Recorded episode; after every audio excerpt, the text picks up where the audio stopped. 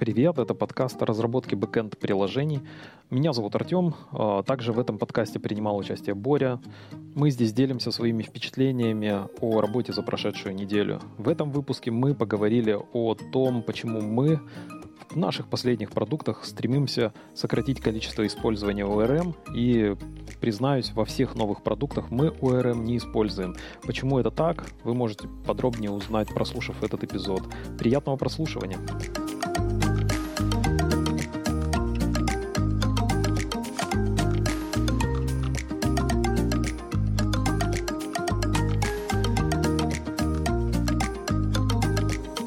Сегодня мы обсудим, э, пожалуй, наверное, единственную тему, которая стала предметом нашего интереса в прош... за прошлую неделю.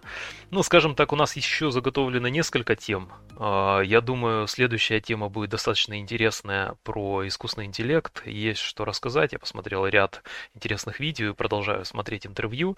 А сейчас мы поговорим про более такую приземленную тему, касающуюся нас э, касающуюся нашей повседневной практики, это работа с базой данных, но не просто работа с базой данных, а опосредованно через ORM. Ну, во-первых, я, наверное, пару вводных слов скажу, что такое ORM.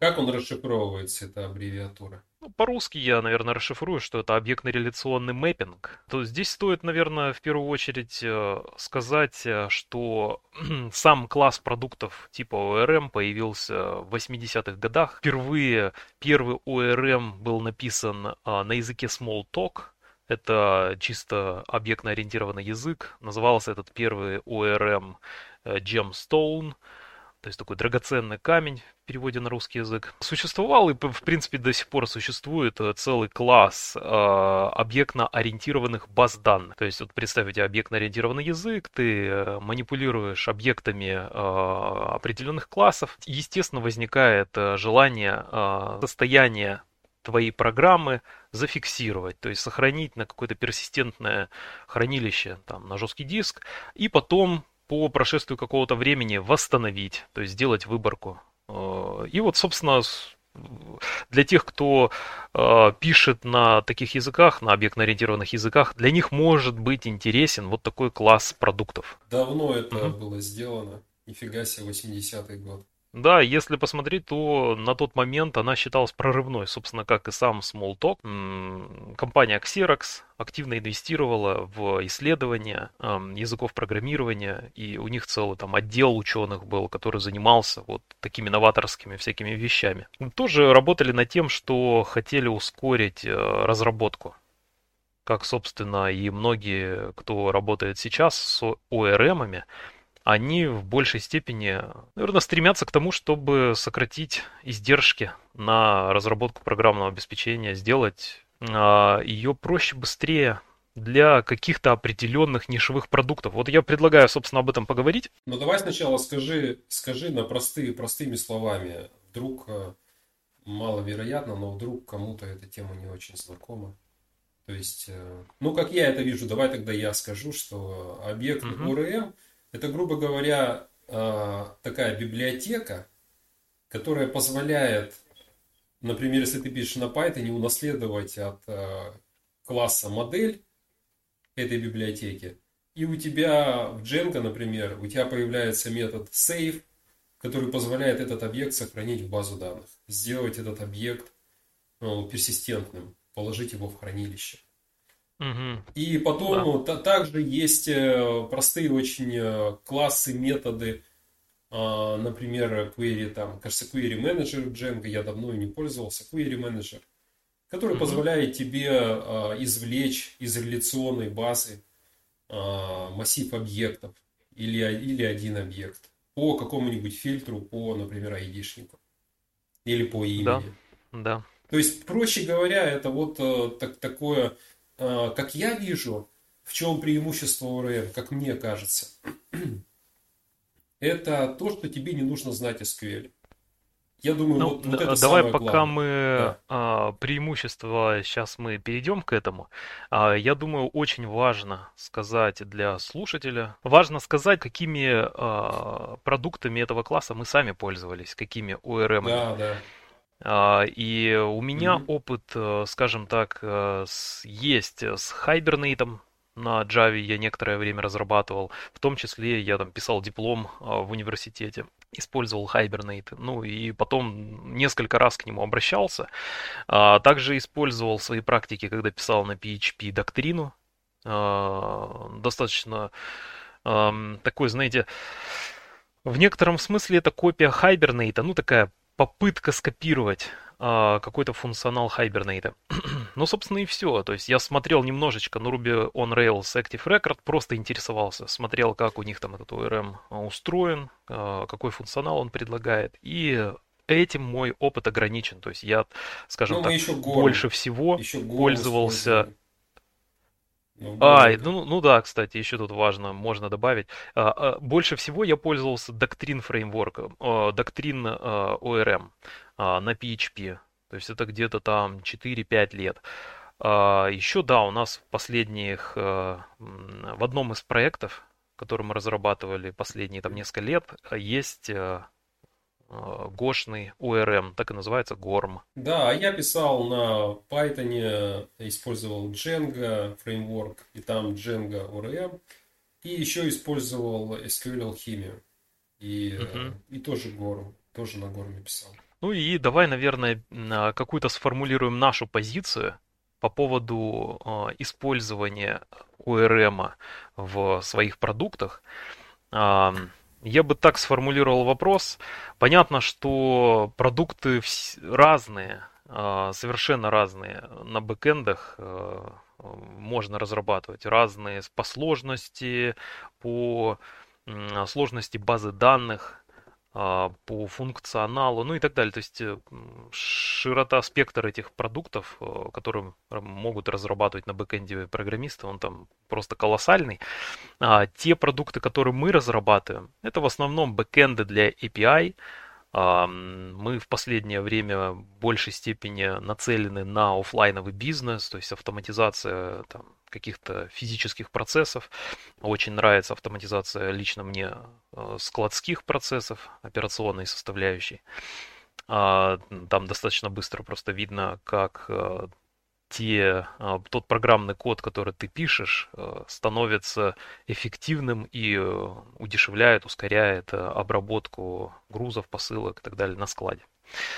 А, У нас специфический сектор разработки программного обеспечения, поэтому наш опыт, возможно, не релевантен будет всем программистам. И вот мы подошли, сформулировали для себя определенную позицию, пользы, имея опыт предыдущих проектов использования ORM, а, и он таков, что я бы сказал, что мы в большей степени стремимся отказаться от этого класса продуктов. А, Борь, добавь, если я что-то упустил. Да, мы использовали, э, я долго использовал ORM, я так понимаю, ты тоже много лет использовал его. То есть у нас Да, большой да. опыт.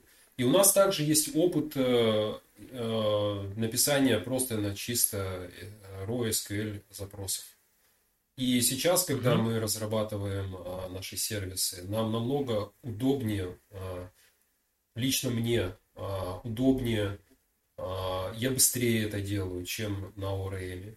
И у меня высокая скорость, высокая производительность. То есть меня устраивает э, писать на SQL на самом деле очень удобно. Кроме Да, того, SQL позволяет тебе, э, вообще это очень гибкий, э, такой полезный язык, и он позволяет тебе работать напрямую с базой данных. Э, А ORM это мгм, все-таки какой-то дополнительный слой абстракции. Ты на самом деле а, выполняешь какие-то команды через, через эти методы, а, через утилиты различные. И на самом деле ORM все эти вызовы преобразует тоже в SQL запросы. И а, если ты хочешь хорошо пользоваться ORM, то на самом деле тебе все равно приходится изучать э, SQL, и э, через какой-то момент времени ты понимаешь, что я знаю вообще-то SQL, я знаю ORM, ну и э, не проще ли от чего-то одного отказаться? И От, от, от SQL ты не сможешь отказаться, используя ORM. Все равно тебе а, желательно знать SQL. Например, ты, тебе нужно написать какой-то очень сложный запрос. А вот э, от ORM можно отказаться и ограничиться только одним SQL. И э, жизнь как-то становится проще, легче. Ну, вот э, то, что говоришь, оно будет, скорее всего, не всем очевидно, особенно тем, кто активно пользуется ORM-ами. Я Да, поясню, я просто вспоминаю себя, когда я писал сырые запросы, а, это был далекий какой-нибудь 2007 год. Я сидел на Перле, а, пару лет писал, и вот эти вот, ну, еще студентом будучи, нашел себе работу, и э, писал запросы сырые на Перле. Ну, то есть вообще, в смысле, э, запросы на SQL. А, у меня был язык программирования, динамической типизации, Perl. А, и э, я помню, как это было скучно, потому что ты, в общем-то, спроектировал какую-то табличку, и потом тебе нужно записать в эту табличку, тебе надо считать с этой таблички. И чаще всего ты делаешь, э, э, записываешь все, считываешь все. И вот это вот особенно, знаешь, когда тебе нужно перечислить вот эти подставляемые аргументы э, при вставке, например, а потом симметрично перечислить аргументы, функции при вызове вот этой функции, которая, собственно, делает эту вставку используя SQL, который ты только что написал. И это такое объем, ну такое скучная работа, я бы это так ну да, назвал. ты получается, ты по- получаешь массив, э, как бы, как тупл, тупл массив э, каких-то значений из базы данных. А так Да. как ты пользуешься объектным языком, то тебе это все надо теперь э, засунуть в соответствующие поля в твоей, в твоем Мгм. Объекте. И Ну, в те времена да. я перлом пользовался как процедурным языком, то Мгм. есть я там особо не использовал Ну, ты классы, переменные то есть засовывал. Главное тут не да, да, ошибиться. да. И вот эта вот э, внимательность, э, ты должен внимательно в правильную переменную засунуть. Если ты Да, ошибишься, да. то как бы это будет не очень А хорошо. еще я тебе напомню, что, ну, не то, что напомню, это скорее к, эм, посыпаю голову пеплом, а, скажу, что а, в те времена я не писал тесты. И тесты я делал мануально. То есть я написал какой-то фрагмент кода, а потом, собственно, дергал те или иные хендлеры, нажимал те или иные ссылки, заполнял формы, потом залезал в базу данных руками и проверял, а оно как там вставилось или нет. И, честно скажу, это такой неприятный опыт. И тогда я помню, когда впервые я попользовался в Java Hibernate, и ты просто, в общем-то, делаешь дефиницию класса, пользуешься готовыми методами, которые за тебя там что-то делают, какие-то миграции, что-то вставляют. Ну, то есть ты прям в восторге в полном, потому что я в тот момент продолжал не писать тесты, и это действительно ускоряло процесс разработки. Потому что вот эта часть, которую я, скажем так, она у меня такая хрупкая была, fragile, да, такая, а, вот того и гляди рассыпется. Я ее старался не трогать и сконцентрирован был Эту на часть, эту а, часть классах. выполняла библиотека, где все уже было за тебя протестировано. Да, То есть да. ты пользовался библиотекой уже протестированной и как бы э, груз какой-то работы с своих плеч э, скинул. Да, и То есть вообще, э, вот я тоже... я вот э, предысторию как бы для, э, сформулировал, что то, что ты говоришь, оно Не а, для очевидно меня, абсолютно. например, если Да. бы ты мне сказал, скажем так, в 2012 году, что вот ORM это ужасно неудобно, я бы Ты бы прям подумал, что это бы, какой-то что тебе теоретик, сказать. какой-то Да, да, теоретик, да. что-то там размышляет о чем-то непонятном. Профессор. Да. Что-то вроде этого. Я тоже себе представляю, допустим, какой-нибудь Python разработчика, который, например, не знает SQL. И э, ну, ему удобно пользоваться ORM. И он выполняет, э, решает какие-то свои задачи, ну, задачи, которые перед ним ставят. а, без знания Да. SQL. И тут приходит к нему какой-то человек и говорит, слушай, чувак, тебе надо знать там SQL, а, пиши лучше сырые запросы. Ну и Мгм. да, тут как бы начнут на тебя косо смотреть, ты что тебе там... И другой момент, не то что не знал, я же э, с 10 по 12 год работал в телекоме и писал вообще на Oracle, я прям там, ну вот у меня серьезная часть рабочего дня, это были запросы на Oracle, я очень большие писал запросы, всякие там, там DB-линки и так далее, то есть э, когда несколько баз данных, ты собираешь эти данные в одно, какие-то генерируешь э, сложные, очень сложные отчеты, когда у тебя SQL занимает несколько страниц. То есть э, Э, Я прям жестко закисал на этих э, Я, запросах. между прочим, недавно, э, готовясь к на- к нашей этой теме, тоже решил, вот в продолжение тому, что ты только что сказал, я решил посмотреть на Мгм. Ютубе. А, И там э, действительно на русском языке э, я слышал нескольких докладчиков, они говорили в пользу ОРМ, они показывали огромные запросы, которые там ужасно невозможно читать. Они еще так были отформатированы, что их сложно прочитать. И типа, ну вот посмотрите, вот вы хотите типа с этим разбираться, с такими запросами. А, я скорее как бы с другой стороны захожу, что я пользовался, счастливо пользовался ORM, а, обладая ну, такой неплохой компетенцией а, в SQL, то есть я мог очень сложные запросы написать. И а, понимал прям всякие там оконные функции, вообще все без проблем. Угу. И при этом я с удовольствием пользовался ORM для определенного класса задач. То есть вот э, тут важно понимать, что э, часть разработчиков, которые, возможно, нас будут слушать, они работают в определенном сегменте рынка и делают определенные продукты. И для них ORM, в принципе, это супер удобный инструмент. Поэтому вот то, что тот опыт, который касается нас, он может звучать для кого-то революционно и необычно. И я представляю этих разработчиков, потому что сам некогда был на их месте.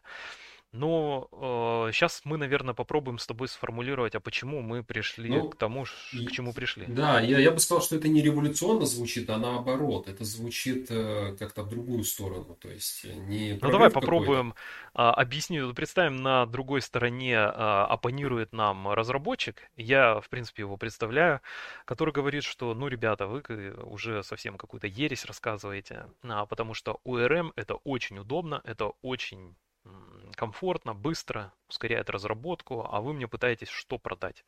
Давай попробуем объяснить. Вот какой бы был твой самый главный ключевой первый довод э, против того, чтобы использовать ORM? Ну, опять же, э, учитываем все оговорки, что существуют разные классы продуктов. Те продукты, с которыми мы работаем, э, они, наверное, в некотором смысле специфические. А, какой твой самый главный аргумент против ОРМ? Ну, я бы послушал самый главный аргумент за ОРМ. Я такой слышал, что вот говорят, и ты тоже это повторил, что он ускоряет разработку. И я бы с этим поспорил. Я бы спросил, на сколько процентов он ускоряет разработку. И э, если, например, ты каждый день, вот, допустим, за сегодня, сколько ты написал новых стандартных э, SQL запросов? На, ну, просто, например, э, сырых сколько стандартных SQL запросов. Если... Я, по-моему, в основном код-ревью сидел, делал. Ну, а, ну вот, а, если я спорил с воображаемым разработчиком и вообще задать вопрос, например, слушателям, сколько они сегодня написали стандартных SQL запросов, а сколько они вчера mm-hmm. написали, сколько позавчера, новых, новых имеется в виду, не поменяли какие-то старые, а именно новые, чтобы э, удобно было сравнивать разные кейсы. Потому что ты выигрываешь производительности только когда создаешь. То есть тебе не приходится печатать э, большой SQL запрос, а ты быстро его, стандартный, э, э, быстро его можешь сгенерировать, используя ORM библиотеку. Если он у тебя уже готовый, то ORM не ускорит изменения какие-то. Когда ты открываешь, у тебя уже готовый SQL запрос, и там тебе что-то нужно менять тебе тут ORM сильно не ускоряет твою, как мне кажется, разработку. Наверное, самый большой э, э, бустинг вот, эффективности, такое ускорение в разработке, это когда именно ты создаешь новые какие-то SQL запросы. И э, тут можно просто задаться вопросом, как часто вы это делаете. То есть понятно, что если мы рассматриваем э, какой-то кейс, э, который часто те, кто продвигают ОРМ, а, они приводят свои документации и говорят, смотрите, как быстро мы можем создать э, объект э, и тут же его сохранить. И не надо никакой SQL запрос писать. То тут конкретно в этом кейсе, да, в этом кейсе я вижу, что действительно он здесь ускоряет. Но ты же не целыми днями этим занимаешься. И вот мне просто интересно, как часто ты это делаешь. И я не удивлюсь, если кто-то попытаясь замерить, э, вот, э, как часто они этим занимаются, вдруг для кого-то окажется, что а, ускорилась разработка на, там, не знаю, на 1% в месяц, что 1% э, в месяц времени ты экономишь, используя ORM. Тут еще один вопрос. ORM сама непростая библиотека. Бывают такие кейсы, когда тебе приходится разбираться во внутренностях ORM. И на самом деле этот эффект может быть еще меньше, если мы учитываем вот эти а, дополнительные какие-то накладные расходы по времени. когда мы пытаемся какой-нибудь, например, представь, тебе приносят сложный э, запрос э, на SQL, э, тебе сложно сразу понять, как его переводить в язык ORM. И ты тратишь какое-то время для того, чтобы сложный запрос обернуть в язык ORM. А, и вот э, тут, получается, не будет не, а, не повышение, как бы не ускорение разработки, а наоборот ее замедление, потому что у тебя ну, на руках есть уже а, решение. Ну, поэтому я бы, наверное, вот такие В этом я согласен. Тут да. Э, еще такое важное дополнение, что часто под ORM подразумевается на самом деле не просто мэппер, ну, то есть M stands for мэппер, да, то есть это последняя буква в этой аббревиатуре, а часто подразумевается целый комплекс э, решений. То есть там и миграции, и всякие построители запросов, и какой-то свой диалект такого абстрактного SQL, назовем это так. А, то есть целая а, группа разных инструментов. Ну, очень часто, часто под да. этим зонтиком ORM называется. Поэтому, ну, то есть мы, э, э, когда ты говоришь, а сколько времени ты потратил, но дело в том, что сама концепция ORM а, в том, что ты в принципе не пишешь как бы SQL запросы, то есть ты концентрируешься только на а, вот тебе нужны модельки, ты понимаешь, что а, вот эти вот э, классы, объекты этих классов, они будут сохранены как-то должны, как-то нужно их где-то там сохранить.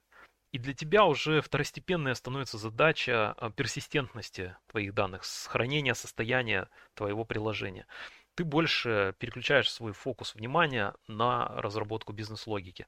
Возможно, и выигрываешь во времени для каких-то, вот, как мне кажется, простых приложений. Там, где у тебя база данных никогда не будет э, э, проблемой. То есть ты заранее представляешь отлично, что у меня база данных никогда не будет проблема. А, я постоянно пишу определенный э, класс продуктов, вот такие простые, где база данных никогда не является критическим таким, знаешь, ботлнеком. И, собственно, полностью счастлив, потому что напишу только вот э, в том языке программирования, к которому привык.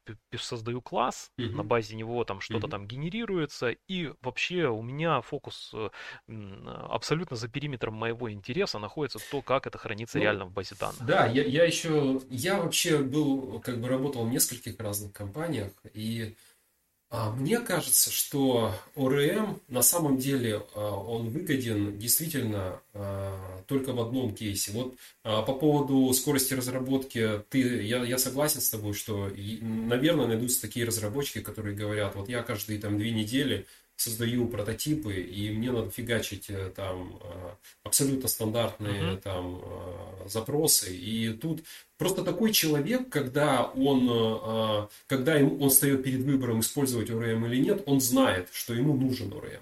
Если программист начинает сомневаться, то, то скорее всего, то скорее всего ему не очень нужен ORM. Потому что тот, кто постоянно пишет однотипный SQL запрос, он просто будет счастлив, если у него будет библиотека, которая будет их автоматом генерить. Я был, а, я не работал в такой компании. А, то есть это чисто вот я э, такой гипотетически нарисовал такой, а, такую, ну, такую компанию, такого сотрудника. А в тех компаниях, где я работал, использовали ORM, но мне кажется, что там использовали по другой причине. По той, о которой я сказал. Вот я считаю, что самое главное преимущество это то, что не нужно знать SQL. То есть смотри, а, ты, ты как бы знаешь э, Python язык, э, и SQL сложный, э, на него надо потратить дофига времени. А компания, например, когда публикует какой-то офер, если они напишут, что нужно помимо Python знать SQL, претендентов будет меньше. То есть на самом деле у тебя больше появляется возможностей по найму, а, твои разработчики а, не тратят время на этот э, SQL, а он, на него нужно потратить э, время, чтобы его Этот изучить. ужасный SQL. Этот ужасный, старый, не модный, а тут модный Python, все о нем говорят, и как бы... В общем, то, что тебе... Например, Python. Ну, например, да. То, что тебе не нужно знать SQL, не нужно в нем разбираться, вот это самый главный плюс. Но об этом никто не говорит, потому что, знаешь, как-то это не очень красиво звучит. Вот если... Э, Я добавлю, что да. не только это. То есть ты упомянул э, тот э, сегмент рынка, где нужно быстро разрабатывать однотипные а, достаточно простые приложения. И существует целый вот этот класс, э, сегмент рынка, для него характерна как раз вот эта практика быстрой разработки. Она даже, у нее существует специальная аббревиатура RAD, то есть Rapid Application Development, то есть быстрая разработка программного обеспечения. Есть, ну, там реально Ну, где вот шлеп, шлеп, шлеп, и Опять же, тебе вот, нужно вот, запуститься. вот эта скорость э, разработки, это тоже, я, я считаю, что это переоцененный, как бы, э, сли- слишком переоцененный довод в пользу ОРМ. Но я вот, например, когда а, пишу SQL, у меня сейчас современные редакторы, я использую GoLand, IntelliJ IDEA, и там автозаполнение работает просто идеально. Там, например, если ты пишешь э, select, звездочка из э, какой-то таблицы, а потом вместо звездочки, знаешь, затираешь звездочку, и он тебе предлагает вообще все колонки. То есть тебе, тебе даже колонки все, вот если ты хочешь селект всего сделать, то тебе э, в этом текстовом редакторе это займет, ну, совсем чуть-чуть времени. Все ключевые слова автозаполняются. Если известно, из какой таблицы ты работаешь, то все названия колонок автозаполняются. А, Ну Ну, а как же наш любимый этот крут приложение, то есть крут операции, когда мы там ну создаем, да. Да, да, да. читаем, update, delete, Да. а, Ну, ты реально проще. хочешь быстро Да. сделать крут Я application, понимаю, да. Если ты это и часто делаешь, то тебе будет выгодно, да. И есть же, я вот просто с этим сталкивался, а, и тоже старался избегать, но мне доводилось с таким работать. То есть, э, как бы за это, за, за это платили деньги. Сейчас, эм, как мне кажется, вот Если ты делаешь, круто да, если ты делаешь прото- очень сильно сократился. прототип делаешь, Прототипирование. да, и знаешь, ты не знаешь, там это приложение будешь потом его развивать, нет, тебе самое Да, а у главное тебя, хоть представь, что-то. готовый там тот самый, например, твой любимый Django или Ruby on Rails, а там уже готовый, прям тебе предлагают в случае Окей, Django, там, да, Django согласен. Тебе ты такой, блин, да вот же все, а ну причем, знаешь, в синергии как бы э, вместе, у него такой мощный cohesion, то есть они как бы вместе очень хорошо друг друга Ну, дополняют, Я и ты согласен, можешь быстро да. Э, Вот нагенерировать. в, этой- в Или, такой гипотетической компании это действительно будет э, выгодно. А если я рассказываю про свой опыт и те компании, где я работал, я с таким не работал. И в тех компаниях, где я работал, использовали, тем не менее, ORM.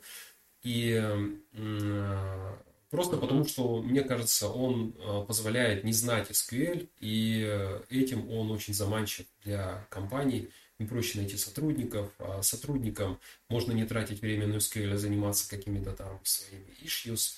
То есть э, в, в этом, мне кажется, его в большинстве компаний, э, которые не относятся к тому типу, о котором ты рассказал, которые э, там обычно там разработчики тратят больше времени на поддержку кода, на чтение, на какие-то баг-фиксы и не так часто разрабатывают прототипы. Мне кажется, это большинство разработчиков этим занимаются.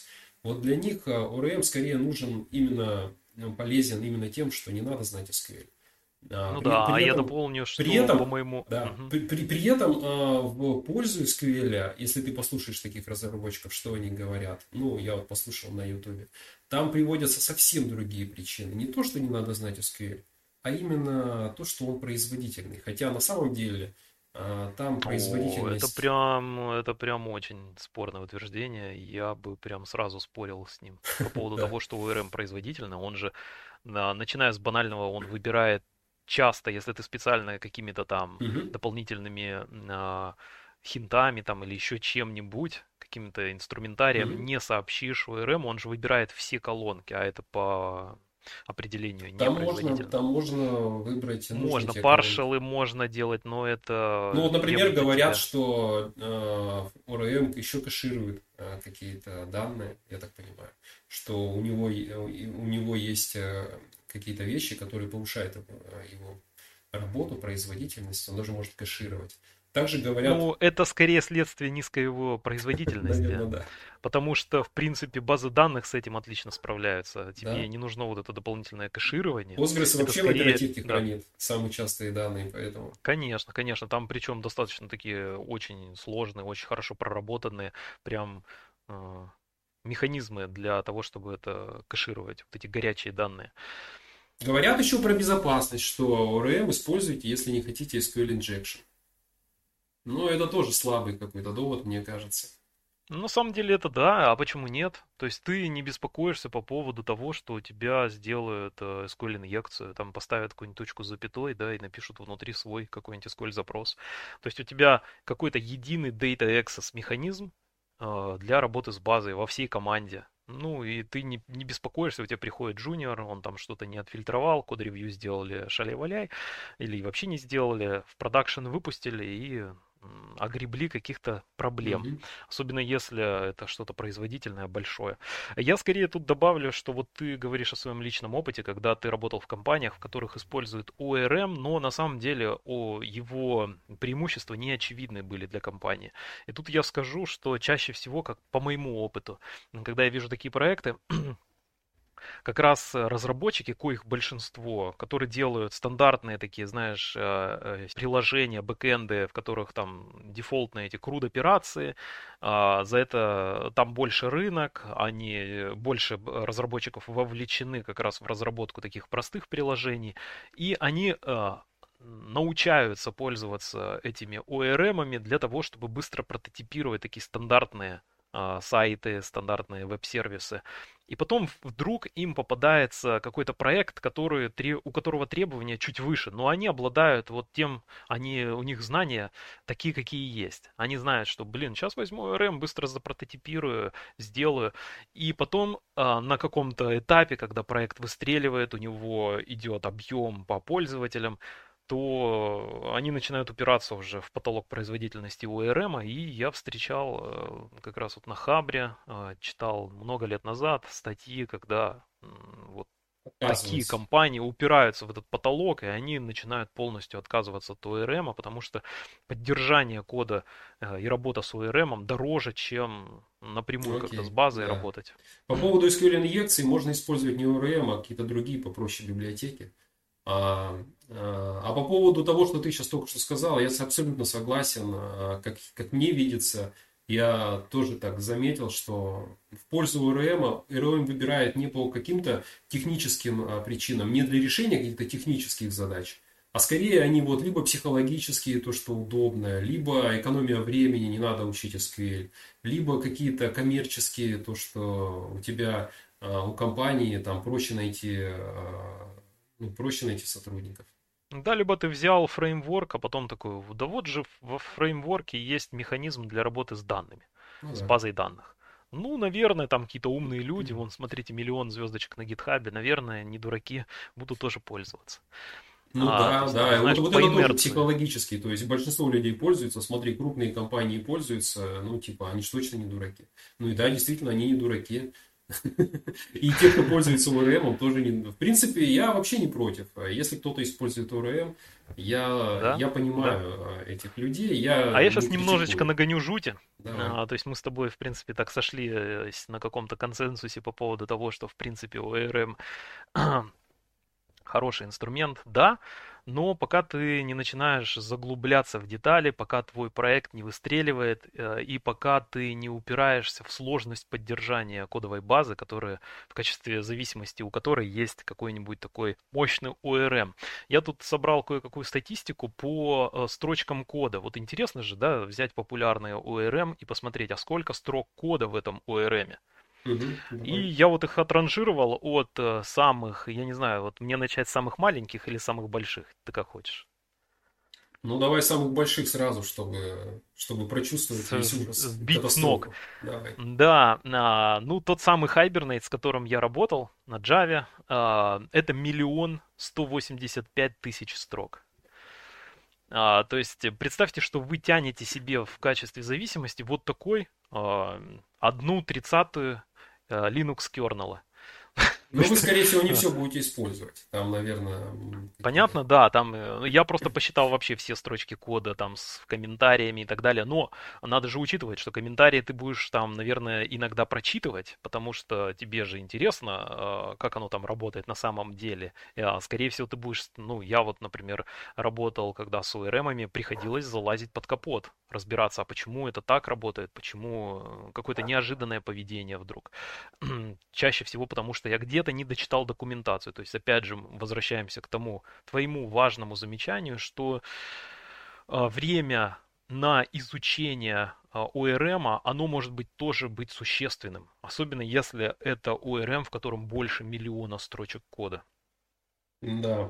То есть ты просто Многовато. заходишь на сайт, я, кстати, за, заходишь на сайт, и ты просто там видишь, что это просто массив информации, это, который ты не за одну ночь а, перелопатишь, а тебе потребуются месяцы погружения. Ну, чтобы а, глубоко это понять, тебе, возможно, потребуются годы а, чтения и практики. Самое и интересное, что, в исходный код. Самое интересное, что тебе нужно понимать э, не только SQL, чтобы понять э, все, что там было, например, написано, и решить какие-то сложные кейсы, а тебе еще нужно пони- понимать, в чем вот это расхождение между этими двумя моделями. А вот объектная модель и реляционная модель. Вот э, когда этот мэппинг не стопроцентный, когда тебе приходится в объектной модели какие-то использовать странные необычные вещи.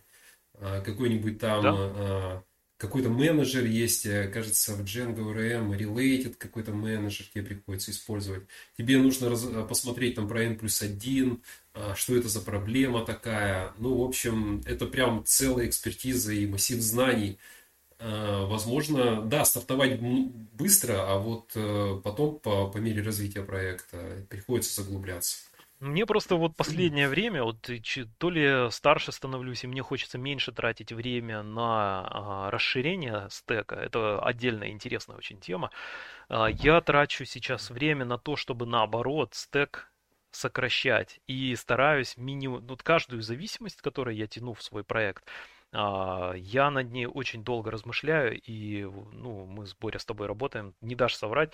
Мы очень э, так щепетильно последнее время относимся к расширению стека и наоборот стремимся всячески его сокращать, сужать, потому что компетенции не безграничны, там э, штат разработчиков тоже не безграничен, то есть все не могут знать все. Ну, то, ну все, точнее, вот э, все разработчики в небольшой компании не могут знать весь спектр технологий, Поэтому лучше сконцентрироваться на что-то таком, на чем-то более таком, как бы это сказать, ядреном, да, то есть э, фундаментальном.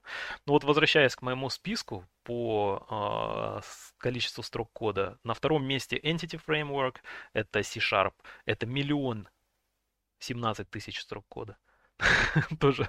Ну, а потом такие, знаешь, э, попроще пошли. Дело в том, что там динамические языки. А, там, во-первых, в динамических языках э, чаще ты можешь выразить мысль лаконичней. Но на третьем месте пайтоновский, пайтоновская SQL алхимия. 495 тысяч строк кода, почти полмиллиона это тоже, ну, большое. Учитывая то, что это Python, который очень такой лаконичный, позволяет писать очень коротко и емко при этом, все равно полмиллиона строчек кода, это, наверное, можно как раз умножить там на полтора и получится вот типа там наравне с Hibernate. А, на четвертом месте PHP-шная доктрина, а, там значительно меньше уже 144 тысячи строк кода. А, потом Ruby on Rails Active Record – 132 тысячи. И на последнем месте, возможно, я просто не там где-то смотрел, это Django RM на Python, 35 тысяч строк кода. То есть, э, на самом деле, это очень компактный ORM. А, возможно, я реально не там просто про... про посчитал эти строчки, потому что я это как бы не в моих компетенциях, там в Python не очень хорошо разбираюсь. Вот. А, то есть э, подытожа вот этот вот э, момент по поводу э, сложности э, изучения на, на, на самом деле там последующего больше. использования. На, на самом деле там mm-hmm. больше строчек, там есть же импорты, и тебе нужно еще по импортам проследовать и посмотреть а, какие-то библиотеки, которые эти библиотеки используют. Поэтому я не удивлюсь, если там на самом деле будет больше. Возможно, у, mm-hmm. в Python там все вот такая модулярность, там все разбито по зависимостям. Возможно. Угу. Ну, да, поэтому, тем не короче, менее, да, тем не менее, да, это целая ставим больш, под большой вопрос. вселенная. Да, это целая большая Да, и вселенная. важно, то есть мы экономим на старте, но потом э, сталкиваемся с проблемами. Возможно, для быстрого прототипирования такой типа, знаешь, есть такая э, категория, ну, то есть ты разрабатываешь для того, чтобы просто проверить концепцию типа proof of concept. А, то есть быстро-быстро накидал, выкатил, глянул, вообще там какой-нибудь трафик есть, а, никакого трафика, ну и фиг с ним. А если трафик пошел, то он, наверное, имеет смысл, наверное, практически сразу это переписывать и слезать с ORM вообще. Почему нужно отказываться от ORM? Давай, наверное, поподробнее здесь раскроем. То есть я бы вот э, среди первых пунктов, наверное, особенно, ну, очевидных, это то, что, о чем мы уже, собственно, немножко поговорили, это то, что если у тебя приложение требует э, высокую производительность, то ORM, э, скорее всего, будет тебе препятствовать реализовать то, что ты хочешь. Начиная с того, что ты сказал, что у тебя есть готовый SQL, который делает все производительно и эффективно, тебе нужно то ли его как-то транслировать в язык, а, абстрактный язык запросов на ORM, а, либо написать его, собственно, вручную, но потом мэпить, да, и, собственно, а где тогда прирост производительности? А, плюс ORM, э, наверное, тебе не дает, не, форму... не формирует в тебе дисциплину, а, знаешь, изначального проектирования от хранилища данных. Вообще вот эм, э, такой подход, как мне кажется, один из самых эффективных, это смотреть, как данные приходят к тебе в приложение, как они э, трансформируются, ну, вот, давай как они отдаются добавлю. пользователю. Да, мне вот mm-hmm. этот пункт нравится. Я, я бы с него и начал, и, возможно, бы им на нем и остановился. А почему я не использую RM? Очень просто. Потому что я считаю, что база данных – это сердце вашего приложения. И я просто проектирую по-другому. Я начинаю проектировать э, с базы данных. То есть я понимаю, какие сущности у меня есть. А, потом я думаю о том, как я буду примерно с ними взаимодействовать. Я пишу OpenAPI, API а, документацию. Потом, так как представьте, что у вас, например, вы понимаете, что у вас вот такие-то будут таблицы с такими-то атрибутами, вы примерно накидали. Вы понимаете, какой у вас есть OpenAPI. Что дальше? Какой следующий шаг? Писать код на Python либо на Golang? Нет можно, э, можно самый, самое правильное решение, как мне кажется, самый следующий очевидный шаг, это писать не код, а это написать SQL запросы. То есть ты видишь, э, какие у тебя есть э, API методы, у тебя есть таблицы, для каждого метода ты понимаешь, какой нужно написать SQL запрос. Почему это самый очевидный и самый правильный шаг? Потому что в ходе написания этих запросов может оказаться, что ты базу данных неправильно спроектировал. Может быть, тебе нужно сделать какую-то а, денормализацию. Может быть, какие-то колонки тебе для ускорения придется повторить в разных а, таблицах. И, а, и тебе не придется, если ты решил, допустим, что-то поменять, тебе не придется написанный код править, потому что он у тебя еще не написан. А раз у тебя, например, в ходе такого проектирования уже готовые SQL-запросы, то как бы зачем это все облекать в ORM? То есть, если ты э, пишешь э, сервисы, начиная с базы данных, то ORM тебе не очень нужен. Согласен. А, быстренько, наверное, пробежимся по остальным, как я выделил для себя, вот э, причинам э, или предпосылкам, которые могут э, помочь тебе в выборе э, либо использовать ORM, либо отказаться. И по какой причине можно ну, скажем так, подумать, а нужен ли мне ORM. Если вы знаете хорошо базу данных и понимаете, что вам нужны какие-то особые, особый функционал базы данных в вашем приложении. И часто ORM, он как раз абстрагирует от э, конкретной базы данных. И э, делает э, сложным использование каких-то глубоких а, особенностей э, конкретной базы данных. То есть, например, банально от того, что ты там хочешь какое-нибудь партицирование сделать, или какие-нибудь триггеры сделать, или вьюшки какие-то создать. А, ну, какие-то свои кастомные типы создать. Ну, например, э, да, например, данных. ты в Postgres есть же, там, получается, у каждой имплементации свой что-то вроде диалекта, и в Postgres диалекте, например, есть э, select distinct on, когда у тебя есть, э, например, э, ну, какие-то какие сущности, у них есть события, а ты хочешь, чтобы у каждой сущности было последнее событие, последний ивент, который произошел. И я смотрел на Stack Overflow, там был анализ разных способов использовать join, например. И самый быстрый способ это использование было select distinct on. То есть это вообще не стандарт SQL, это чисто есть такое в Postgres. И а, вот если вы пишете на RoSQL, то, конечно, вы сможете этим воспользоваться. Вы можете, в принципе, воспользоваться тем же самым и в, а, и в ORM. Вы можете RoSQL в ORM написать. Но я обратил внимание, что ORM, вот э, да, ты сейчас рассказал, что он позволяет это как абстракция, он позволяет использовать разные базы данных. Я замечал такое, что, например, в Django проектах часто а, пишут продакшн с использованием движка, который коннектится к Postgres, а в тестах используют SQLite. И ORM позволяет это сделать. Он позволяет тебе тесты выполнять на другой вообще базе данных. Mm-hmm. Вот ты как к этому относишься? Что об этом думаешь? Я этим пользовался, мне этот подход очень сильно не нравится вот сейчас. Вот сейчас те старые проекты, которые есть некоторые из них в продакшене, а, которые используют как раз этот подход, я бы с удовольствием ну, скажем так, если бы можно было волшебной палочкой изменить прошлое, я бы так не делал. Это плохой подход, потому что, да, ORM а, позволяет до некоторой степени обеспечить портируемость между базами данных, но а, его возможности, естественно, не безграничны. И вот у меня есть конкретный пример, а, за которым мне сейчас уже немножечко стыдно, что я так, таки принял решение. Когда та самая доктрина Тесты я прогоняю на SQLite, а в продакшене все работает на PostgreSQL. И серьезная проблема наступает как раз, когда вот есть edge-кейсы, а, такие граничные ситуации, когда а, SQLite просто не может выполнить запрос, а, который может сделать эффективно Postgres, и поэтому в моем коде там буквально я вставляю проверки, а вот если драйвер базы данных такой-то, тогда я делаю запрос. Вот такой. И, ты, и что я тогда тестирую? Я непонятно, что тестирую, потому что хорошо бы тестировать то, что близко к продакшену, то есть максимально. Ты тестируешь то, использование SQL, SQLite э, базы данных, а тебе по-хорошему да, надо да, тестировать да, э, которые максимально не, близко к продакшену. Да, да. Абсолютно точно. Поэтому, в принципе, вот э, для этих целей я бы не посоветовал использовать ORM.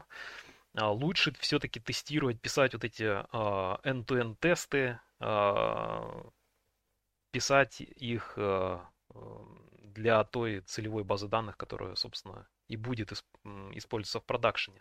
И раз уж мы затронули вот эту тему портируемости между баз, базами данных, часто видно, что, ну вот, знаешь, заходишь на сайт э, какой-нибудь ORM, а, и среди плюсов написано, что вы можете очень легко перейти с одной базы на другую. И вот как ты считаешь, насколько это необходимый функционал, насколько он часто используемый?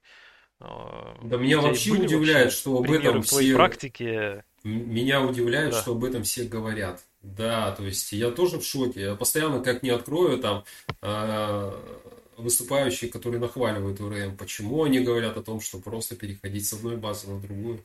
Я в своей практике вообще такого не встречал. Я слышал, что какие-то были случаи, когда, да, типа, вот человек говорит, у нас написаны там тысячи SQL запросов, а сейчас нам вдруг э, нужно переходить с одной базы данных на другую базу данных. Какой ужас, что делать. Э, с какой-нибудь дорогого Oracle на какой-нибудь э, там MySQL условно. На какой-нибудь MySQL, да. И э, я это читал на Reddit, и его, э, этого человека спросили, а, а у вас вообще код протестирован? Как бы, потому что если он протестирован, то в принципе мигрировать не так сложно. Но и ответа не последовало, наверное, наверное, не протестирован. Тогда в этих условиях, конечно же, очень сложно мигрировать. Ну, в общем, я э, такое на самом деле не встречал. Это, мне кажется, происходит крайне прям редко. Но э, вот э, а, не очень, конечно, добавляет, как это сказать, не очень добавляет, вот использование таких слабых аргументов уже заставляет усомниться в том, насколько хорош этот ОРМ. Потому что такое складывается ощущение, что прям нечего сказать, давайте вот расскажем, что вы легко можете поменять базу данных.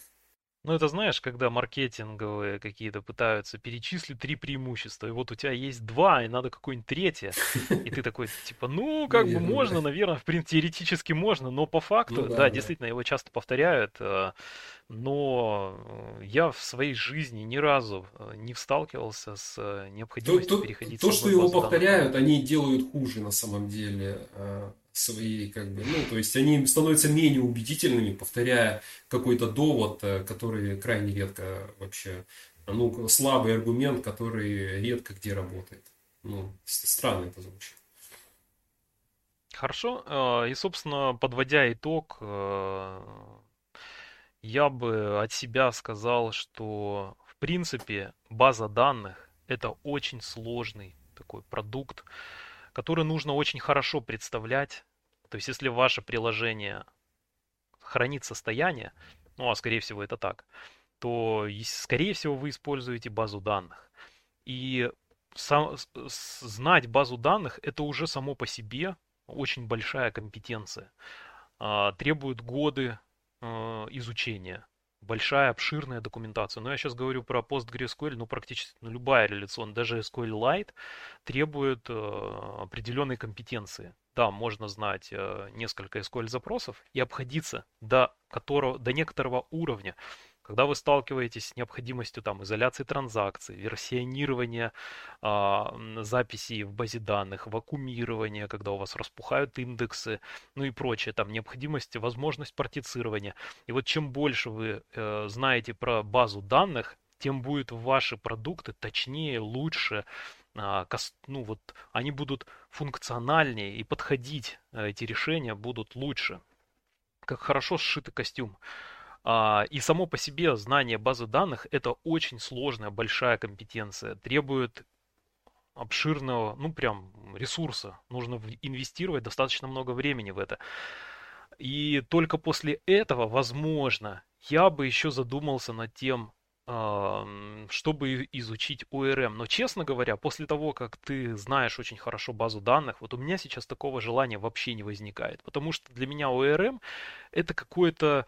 Ну вот знаешь, в рекламе говорится, часто упоминается слово simplify. Simplify.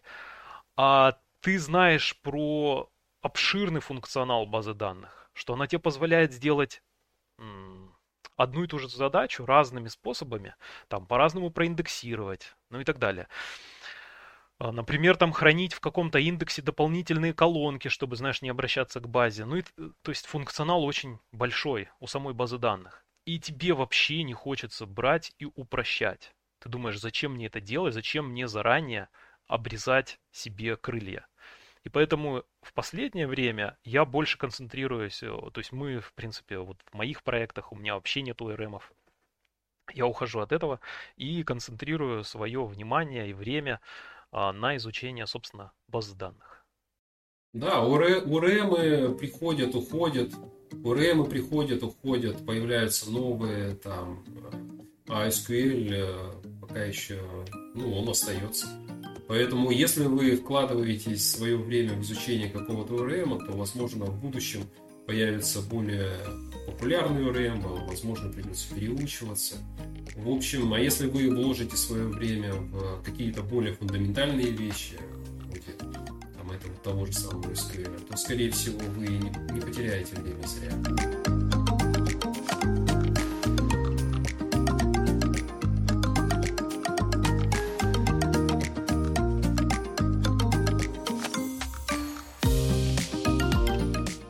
Вы прослушали третий выпуск подкаста о разработке бэкэнд-приложений. Подкаст доступен практически на всех платформах. Можете подписаться на нас в Телеграме, в Ютубе и так далее.